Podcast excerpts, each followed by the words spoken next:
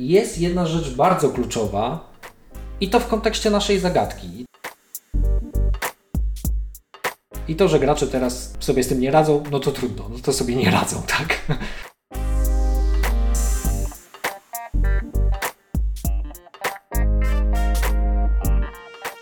Cześć, z tej strony Krzysztof Miatka, to jest UX po godzinach.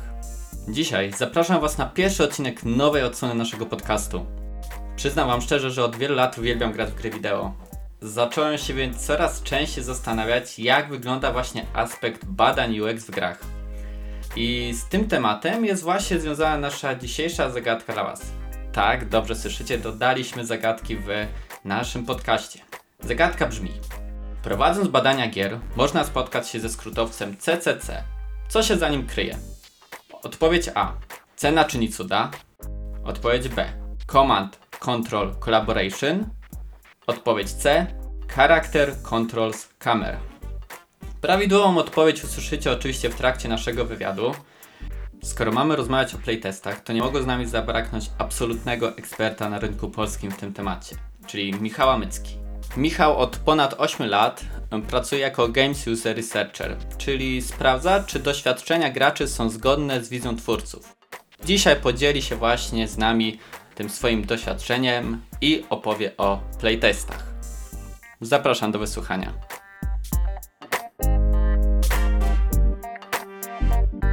Cześć Michał. Cześć. Wzięliśmy dzisiaj na tapet temat playtestów, więc może właśnie od tego zacznijmy. Czym są playtesty? Co do zasady, tak najbardziej ogólnie, no to jest taka metoda badania gier, nie tylko gier wideo, gier w ogóle, która zakłada, że ci ludzie, którzy przychodzą, czyli gracze, graczki, będą mieli jakiś kontakt z tą grą. Można by było nawet powiedzieć, że szerzej, że to nie jest tylko jedna metoda, tylko cały zbiór tak naprawdę metod, bo tych playtestów się wyróżnia wiele różnych typów, ale tak naprawdę co do zasady wszystkie one mają nam pozwolić sprawdzić, na ile to doświadczenie tego gracza czy też graczki jest zgodne z jakąś wizją, którą mamy założoną dla tejże gry, którą w danym momencie tworzymy. Okej. Właśnie, powiedziałeś, że jest to testowanie gier, więc jeszcze może dla wyrównania wiedzy słuchaczy, powiedz nam, czym tak naprawdę jest gra i tutaj w szczególności ta gra wideo, bo jak już zaznaczyłeś, nie każda gra musi być grą właśnie wideo. Tak, nie każda gra musi być grą wideo i powiem Ci tak naprawdę, bardziej byśmy nawet powiedzieli badanie gier, bo testowaniem zajmują się też osoby z działów Quality Assurance, czy Quality Control, czy backtestingu, czyli wyłapywania tych wszystkich nieścisłości, tych rzeczy, które nie działają poprawnie w grze, czy też tych popularnych błędów, które sprawiają, że my w tą grę w ogóle nie możemy grać, przy czym są to błędy różnego rodzaju techniczne. No i tym przy playtestach się nie zajmujemy. Czasem na to trafiamy i raczej to raportujemy później dalej, ale tego raczej nie poszukujemy. To nie jest taki jakby punkt, na którym my się skupiamy. To jest jedna rzecz. Druga rzecz, no to same gry. Tych definicji jest od groma i trochę, bo projektanci się ciągle między sobą, no nie chcę mówić użerają, ale dyskutują bardzo na ten temat, jakie te definicje różne gry mogą być. Są definicje bardzo poetyckie, które mówią, że gra to jest po prostu jakaś fikcja działania, no które nie są dla nas zbyt użyteczne.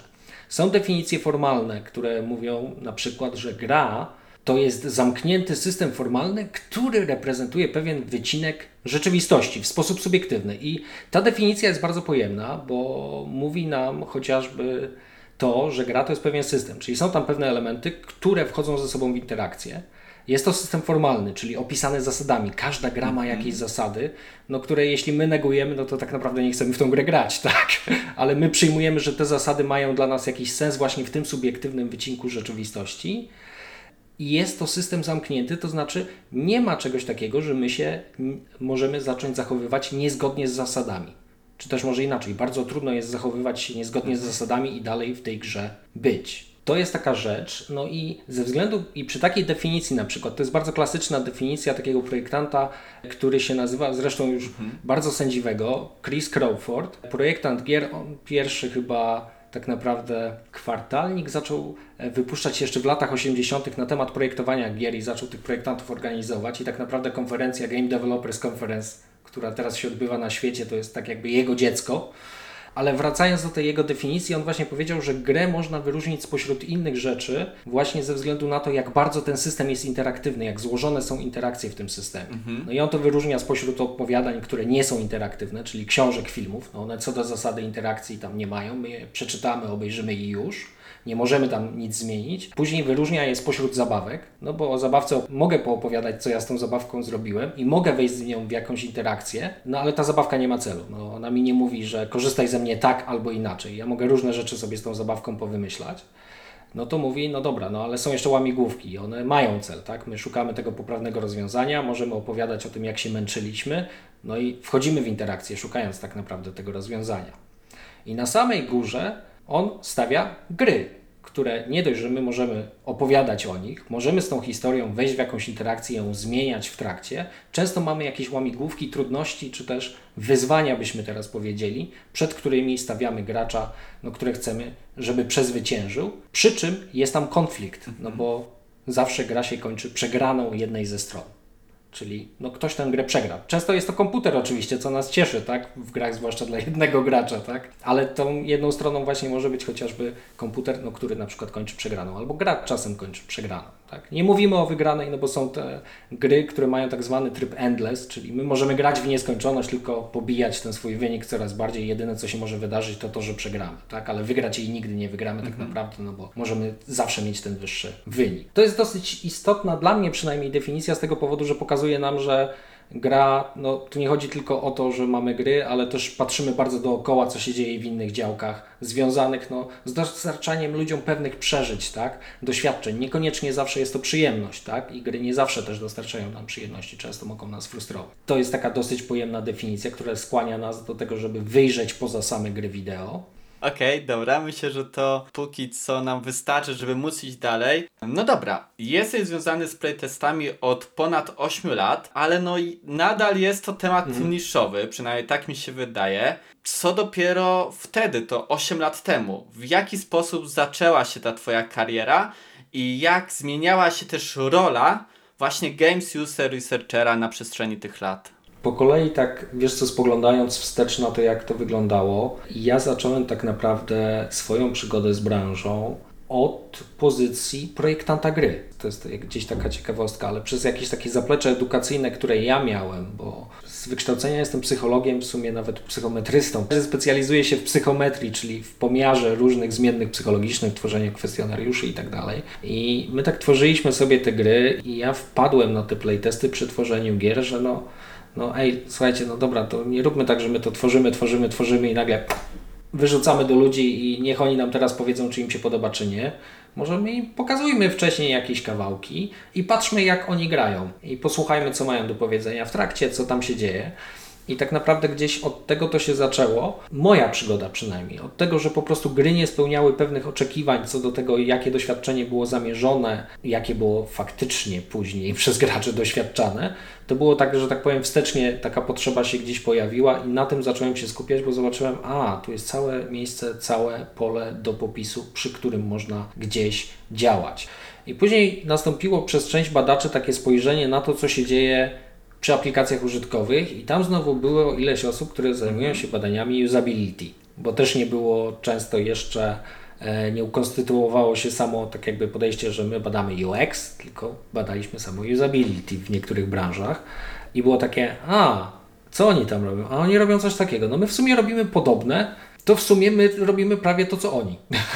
Także było takie spojrzenie, że zaczynaliśmy nasiąkać pewnymi rzeczami, które się dzieją gdzieś w innych branżach i stąd takie role się gdzieś ukonstytuowały. Jeżeli chodzi o samą dojrzałość metod, to zaczynało się od tego, sadzamy ludzi przed tą grą, niech oni opowiadają nam, co oni tam robią w ogóle w tej grze, a później jak oni tą grę zrozumieli i dawaliśmy im na przykład opisy tej gry, słuchaj, taki będzie opis w sklepie tej gry, na ile to się zgadza z tym, czego właśnie doświadczyłeś. I tam też bardzo ciekawe rzeczy zaczynały wychodzić i później zaczęło się takie drążenie, właśnie dopracowywanie gdzieś jakichś metod, adaptowanie tego też, co się działo w mainstreamie, tak? Czyli w aplikacjach użytkowych, które znacznie wcześniej się zaadaptowały do trendów niż my, tak? Także tak to gdzieś mniej więcej wyglądało. A przynajmniej tak to pamiętam, tak?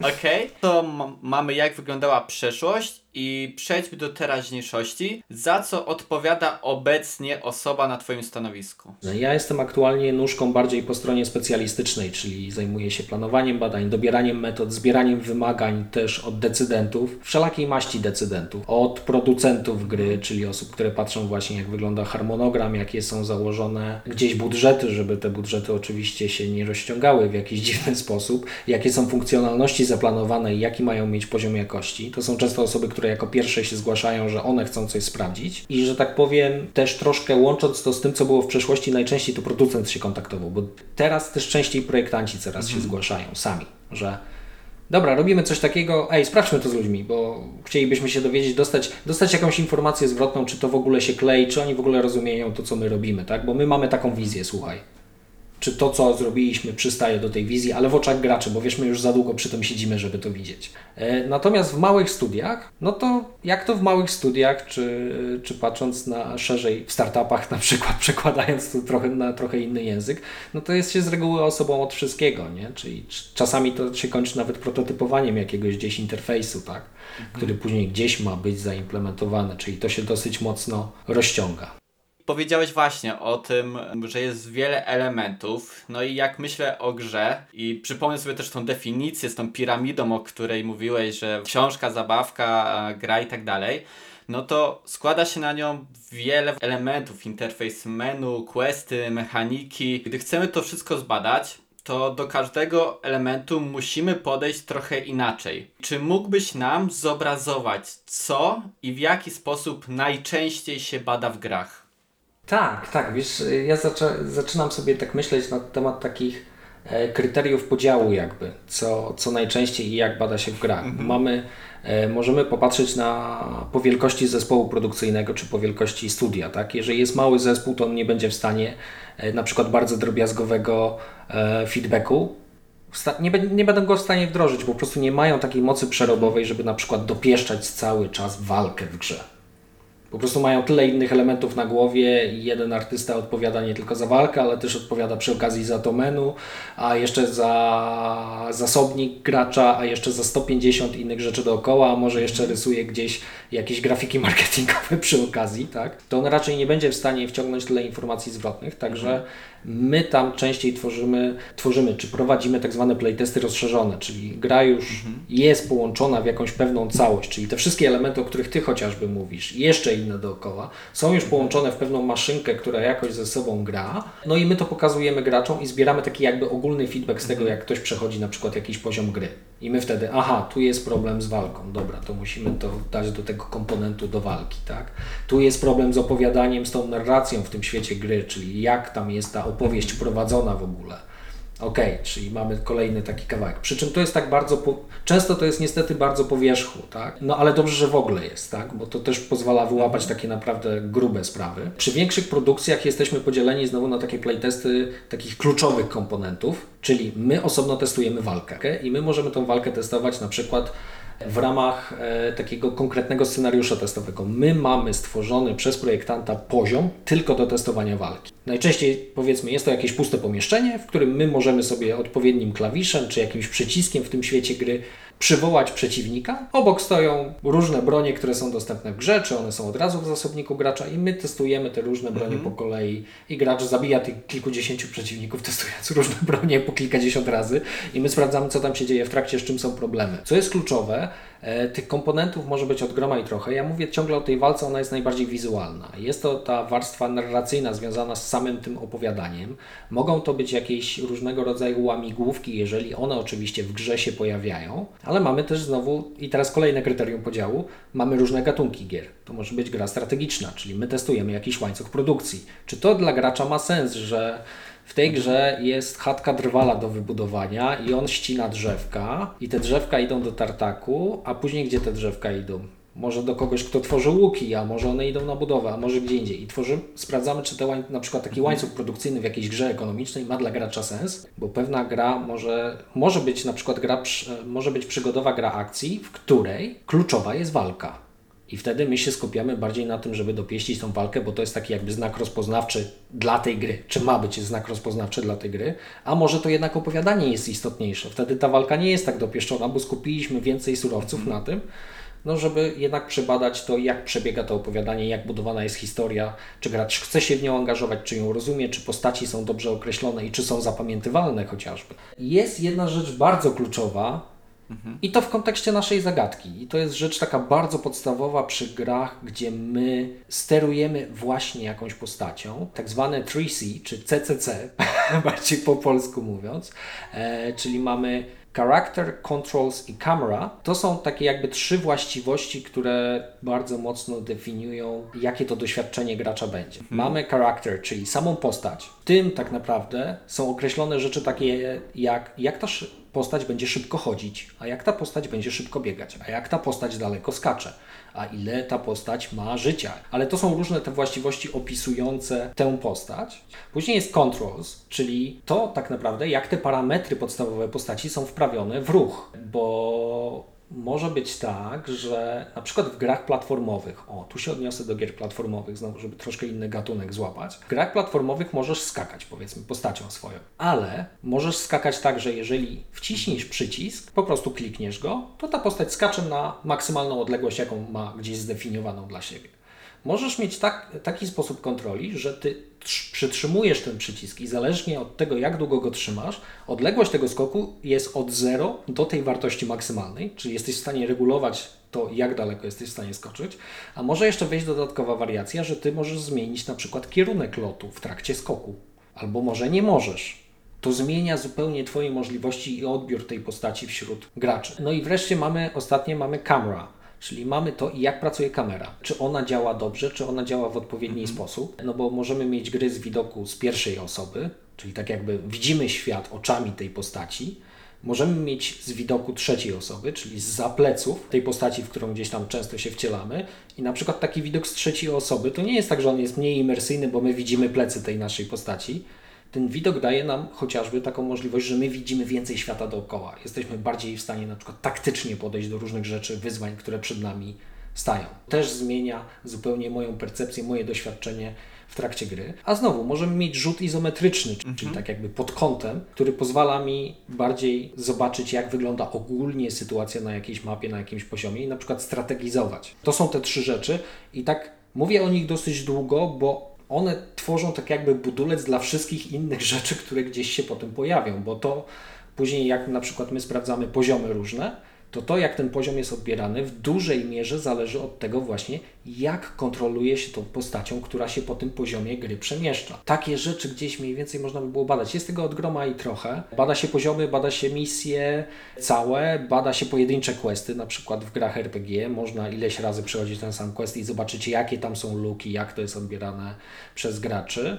Samą użyteczność można badać różnych rozwiązań, onboardingu chociażby, tak? Czy gracze są w stanie zrozumieć, uchwycić, jak się tą grę steruje, no bo skoro powiedzieliśmy sobie, że ten skok, nawet taki prozaiczny, może mieć ileś wariantów różnych, no to trzeba zobaczyć, czy gracz jest w stanie w ogóle uchwycić, w tej grze się steruje tak. Co jeszcze odnośnie character, to jedną rzecz dorzucam, często setting nam dużo zmienia. Czy gracze odbierają na przykład grę jako spójną całość? To jest też taka bardziej ogólna rzecz, jaką badamy, no bo co innego jest dopuszczalne w grze, w której świat jest bardziej kreskówkowy. Powiedzmy, mamy takiego strusia pędzi wiatra i ten kojot próbuje go złapać i jak tam spada iluś tonowy odważnik tam tego kojota, go tam robi z niego naleśnika, no to dla nas, taki jest ten świat, okej. Ale w momencie, kiedy byśmy mieli grę o jakimś super tajnym agencie, która jest hiperrealistyczna i spadłby taki odważnik, no to coś by było bardzo nie tak z tą grą, tak? Wtedy dla większości z graczy. Czyli ten świat gry nam często też dyktuje, jak pewne rzeczy powinny się zachowywać i my też sprawdzamy właśnie, czy gra jako całość jest spójnie przez gracza odbierana, bo czasami setting może położyć nawet najlepiej zrobione 3C, tak naprawdę. Może to zupełnie położyć, tak? Bo to 3C zupełnie nie gra z tym, co jest na ekranie, tak?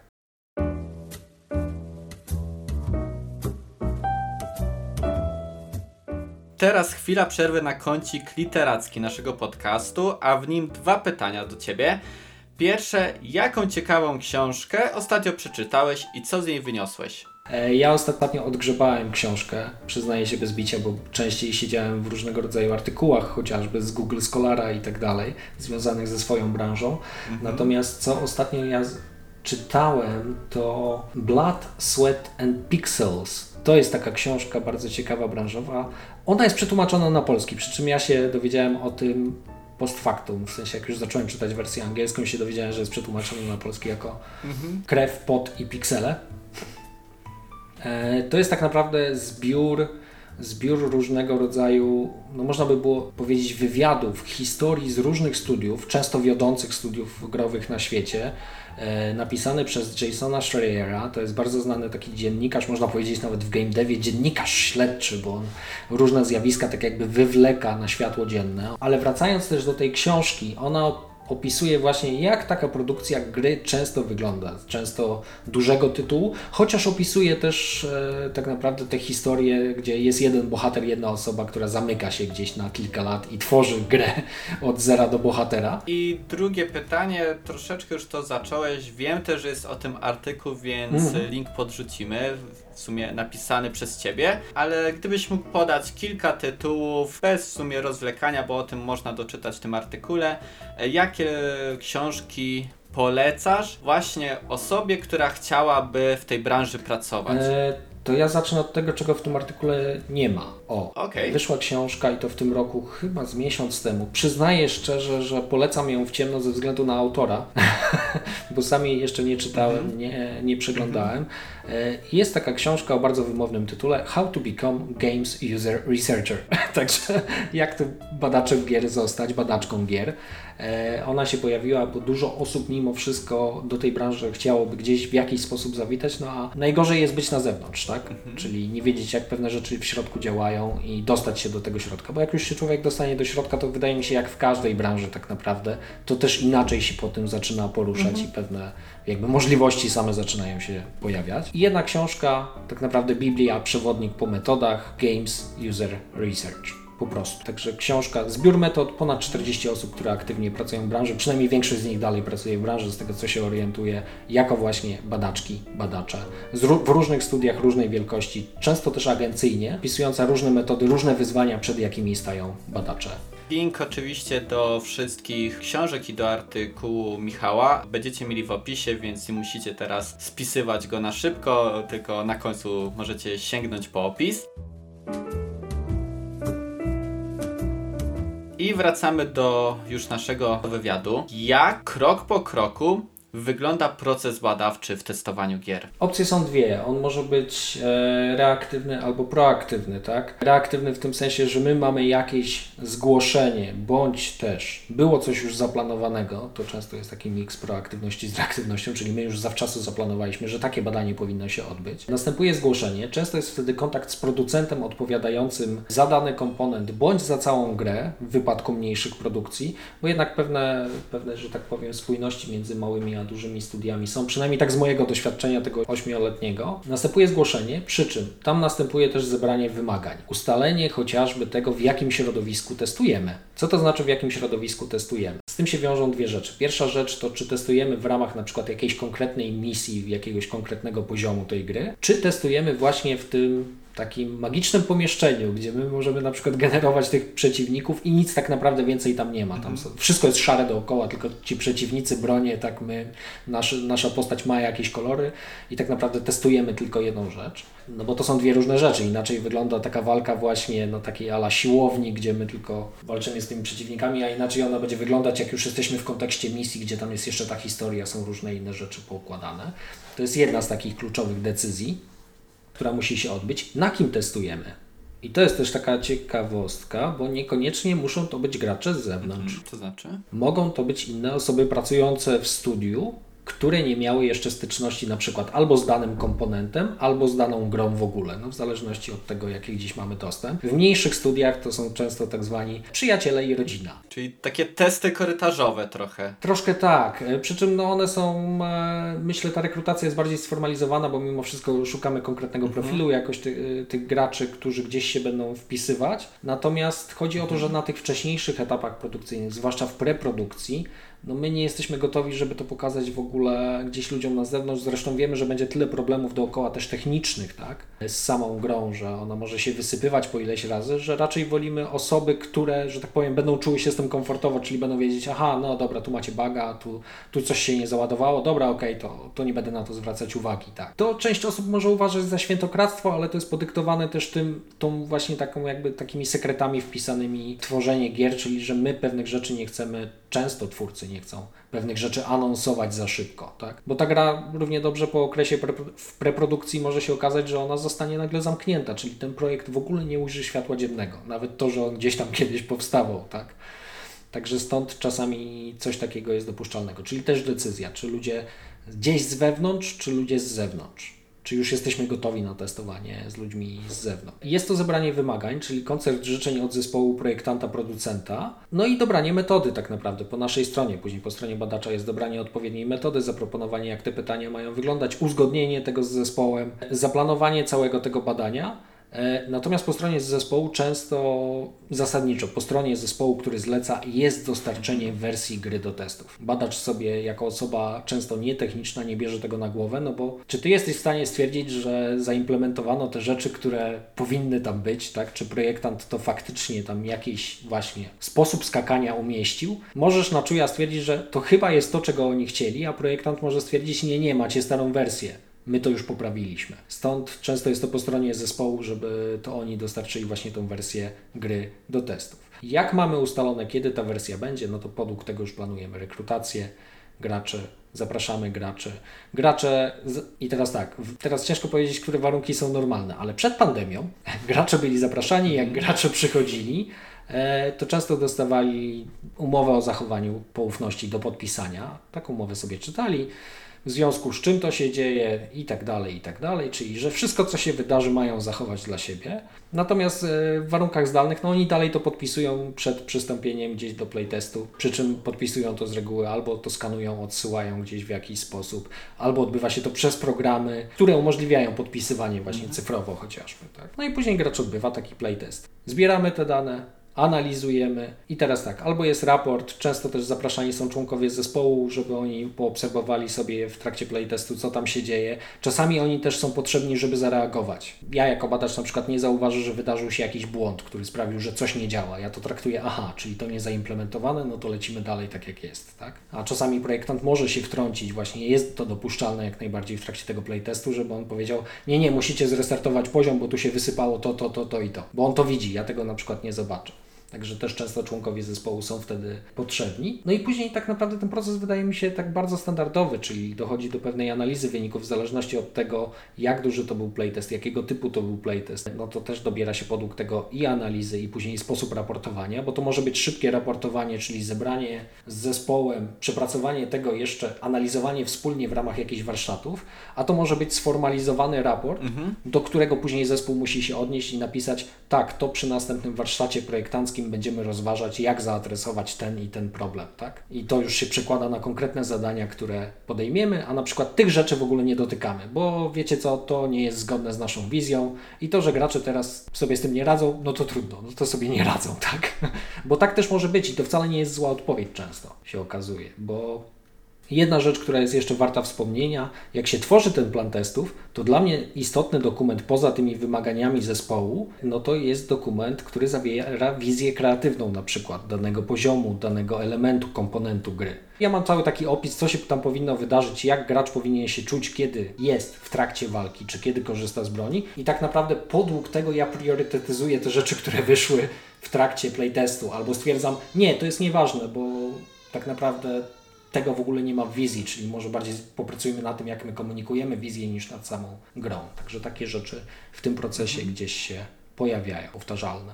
Trochę już zacząłeś ten temat, czyli jak mamy takie mainstreamowe testy użyteczności, to potrzebujemy takich kilku must-have'ów, jak chociażby scenariusz badawczy. I czy mógłbyś nam powiedzieć, jakie artefakty musimy mieć gotowe, aby wiedzieć, że możemy przystąpić do playtestu, że jesteśmy gotowi, aby je rozpocząć? Powiem tak, wiele rzeczy się będzie pokrywać siłą rzeczy. Tak? Będzie to protokół badania. Mówię bardziej protokół niż scenariusz badania z prostego powodu, bo na przykład w ramach badania możemy testować jakiś scenariusz. stąd, żeby się gdzieś tam nie zakopać w pojęciu. Ma to sens. Żeby się nie zakopać z pojęciami, częściej mówimy protokół, bo on może zawierać właśnie scenariusz jakiejś misji chociażby, spisany na papierze. To jest jedna rzecz, to musi być zatwierdzone, no żeby to się wydarzyło. No, jako badacze gdzieś wymagamy takiego zatwierdzenia ze strony osób kreatywnych, czy dyrektora kreatywnego, czy producenta, czy kogokolwiek, kto gdzieś trzyma w rękach wizję, żeby stwierdzić, tak, to chcemy się tego dowiedzieć, co wy tu napisaliście. Musimy mieć tą wersję gry, tak zwany build odpowiedni gry, no bo bez builda nie jesteśmy w stanie przeprowadzić playtestu. Są inne testy, które też robimy, tak, gdzie nie potrzebujemy builda. Takie, no chociażby klasyczne testy użyteczności też się oczywiście prowadzi i tam builda nie potrzebujemy. Tam walczymy o tą makietę, czyli, że tak powiem, no wszystkim prawdopodobnie znana sprawa. Natomiast tutaj najczęściej będziemy walczyć o tego builda, żeby on był dostarczony na pewien określony czas, czy w pewnym określonym oknie czasowym. To są takie podstawowe artefakty, które muszą być. My jeszcze tego builda często jako badacze ogrywamy zawczasu. Czyli zanim to dostaną gracze, to my najpierw przechodzimy to badanie sami, tak jak ono ma przebiegać, żeby zobaczyć na przykład, czy nie pojawia się tam błąd, który zabija ten playtest w pierwszych 5 minutach, tak? I my nie jesteśmy w stanie go przeskoczyć, albo żeby dopytać projektantów o instrukcje pewne. A słuchaj, tu taki błąd ciągle się pojawia, jak możemy to obejść w trakcie tego playtestu, albo co mamy zrobić, żeby sobie z tym poradzić. No i oczywiście wizja kreatywna tej gry. Bo jeżeli ta wizja nie jest skodyfikowana, ja mam takie doświadczenia też w pracy ze studiami, które raczej z dokumentacją nie są zbyt zaprzyjaźnione, to tam wizja jest gdzieś, no bo zespół jest mały, to ta wizja się tworzy gdzieś tam na bieżąco. Nie komentuję tego z perspektywy ani projektanckiej, ani producenckiej, bo ani projektantem, ani producentem nie jestem. Natomiast ja jako badacz potrzebuję mieć to jakoś skodyfikowane, czyli muszę wiedzieć, a co ten gracz ma czuć, żebym ja wiedział, wobec czego ja to, co teraz będziemy playtestować, porównuję. Ja muszę mieć coś do porównania. Raczej wydaje mi się, że w aplikacji użytkowej często te wymagania są raczej dodefiniowane gdzieś tak w domyśle, tak? Użytkownik musi z tego prosto, szybko, łatwo skorzystać, nie może mieć żadnych problemów po drodze itd. Natomiast ja muszę tu wiedzieć, czy ma być mu trudno, czy on ma płakać, jak zabija tego potwora, bo w końcu za 50 razem mu się udało, czy może właśnie w drugą stronę. On ma zabić tego potwora za pierwszym razem i stwierdzić, pestka, nie?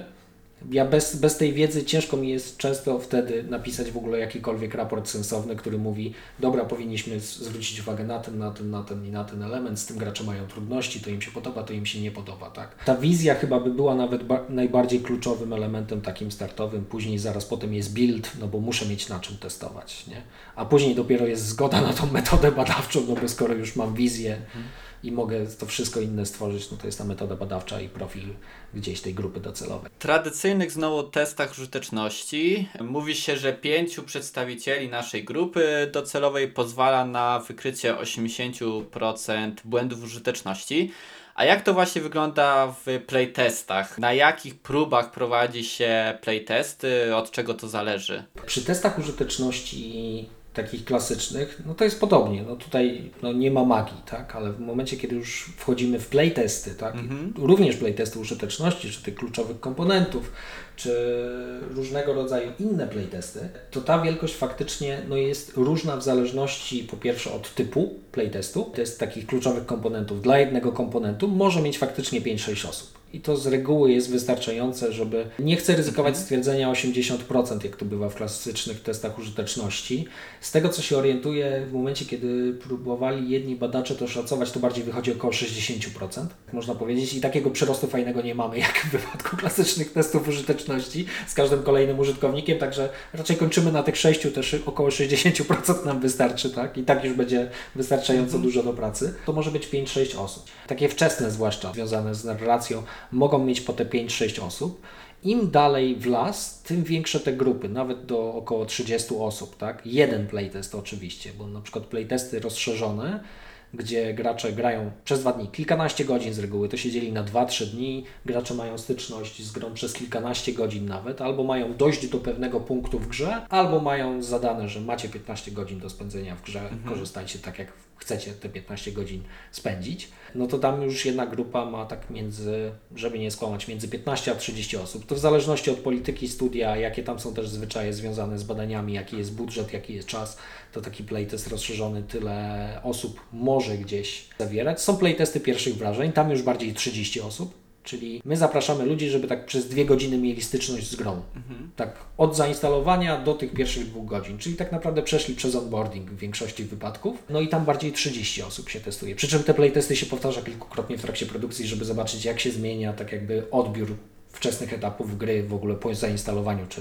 jest sens inwestować więcej czasu niż te 2 godziny, tak, w tą grę, jak gracze się z tym zachowują. Playtesty rozszerzone na przykład przy mniejszych produkcjach znowu, to może być nawet playthrough tak zwane, czyli przejście gry od A do Z. Jeżeli gra ma założone 5-6 godzin czy 10 godzin, no to my tworząc playtest rozszerzony tak naprawdę zapraszamy ludzi, żeby przeszli tą całą grę i zobaczyć, jak im było. Także tam też wtedy zaprasza się około 20-30 osób. I to, co ja teraz tak powiedziałem, od tych 5-6 do tych 20 paru, 30, jest też ułożone w cyklu produkcyjnym dosyć ciekawie, bo zaczynamy od playtestów użyteczności gdzieś w preprodukcji, tam zaczynają się później jeszcze playtesty kluczowych komponentów. Preprodukcja to jest taki czas w produkcji, gdzie my się zastanawiamy, czy my w ogóle jesteśmy w stanie tą wizję kreatywną zrealizować i tworzymy narzędzia do tego, żeby zacząć, żeby móc tą wizję później faktycznie realizować sprawnie i skupić się tylko na robocie, a nie na wymyślaniu rzeczy. Czyli tutaj jeszcze wizja czasami ma pewne odchylenia, które my jesteśmy w stanie gdzieś pokazać, że czy na pewno w tej wizji to się dobrze zgrywa. Po czym wchodzimy w fazę produkcji i tam już coraz większe te playtesty są, coraz częściej są. Co do zasady, no, od tych 6 do 30 osób. Są oczywiście większe, mniejszych raczej nie ma. O, to jest na pewno taka reguła, że mniejszych raczej nie ma. Są większe, a później są już bardzo duże testy, ale to już wychodzi poza kategorię playtestów, bo są beta testy zamknięte, są beta testy otwarte. One najczęściej już raczej po sieci się gdzieś odbywają i tam się sprawdza chociażby obciążenie techniczne serwerów też, czy one wydolą, jeżeli iluś tam graczy wejdzie w grze multiplayer na serwer naraz, to czy te serwery to uciągną. Tam się trochę mniej rzeczy gameplayowych sprawdza, ale dalej można jeszcze pewne rzeczy uzyskać. Czyli podsumowując, od 5-6 do około 30 osób, w zależności od dojrzałości produktu, czyli tutaj w domyśle gry. Miejsca w cyklu produkcyjnym i dojrzałości. W sumie dojrzałości powiem Ci, nawet bardzo ładniej to ujął niż ja, tak? Bo możemy być późno w produkcji, a możemy robić krok w tył i powiedzieć, o Boże, przecież my musimy dopracować ten kluczowy komponent dla nas. Myślę, że w miarę wyczerpaliśmy temat, bo wiele pytań moich uprzedziłeś już, więc teraz, żeby Cię ukarać za to, dam Tobie pytanie killer, czyli nasze pytanie tradycyjne do każdego prelegenta. Michale, jak tłumaczysz rodzinie lub przyjaciołom, czym zajmujesz się w pracy? Zależy też od wieku osoby. Jak są osoby, które mają gdzieś styczność z grami komputerowymi, grami wideo, tak? To pracuję przy grach, to pierwsze jest, to programistą jesteś. Nie, wiesz, moja robota to tak... Wiesz, ja jestem takim gościem, co jak gra jeszcze nie ujrzy światła dziennego, to ja zapraszam graczy i patrzę sobie, jak oni grają i później sobie tam zapisuję różne rzeczy i daję to projektantom, żeby oni poprawili.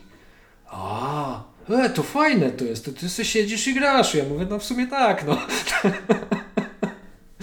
Także za dużo, że tak powiem, nie tłumaczę. Chociaż w rozmowach gdzieś da się tłumaczyć, jeżeli ktoś ma doświadczenia growe, no to pytam na przykład, w jaką grę gdzieś tam gra często i na przykład ktoś mówi, w CS-a dużo gram. Ja mówię, no to ja jestem tym gościem, który patrzy, jak ludzie grają i chcę zapewnić, żebyś Ty wiedział, ile masz amunicji w danym momencie, żebyś Ty widział przeciwnika w takim oświetleniu, żebyś Ty mógł odczytać ten napis i tak dalej, i tak dalej. No to spoko, no bo jak się skończy magazynek w trakcie takiej ostrej walki, to jest zła rzecz, nie? I tą właśnie wypowiedzią kończymy nasz odcinek o playtestach. Dziękuję Tobie bardzo, Michale, za to, że poświęciłeś swój czas. Wam, drodzy słuchacze, również dziękuję, że nas słuchacie i razem z nami współtworzycie UX-ową społeczność. Pamiętajcie, że możecie nam pomóc dzieląc się odcinkiem, czy to na Facebooku, czy po prostu mówiąc o nim znajomemu, na przykład graczowi. No i pozostało mi przypomnieć rozwiązanie dzisiejszej zagadki. Pytanie brzmiało, co się kryje za skrótowcem CCC w kontekście badania gier. Poprawna odpowiedź to charakter, kontrol z kamera. Dzięki i do usłyszenia w UX po godzinach.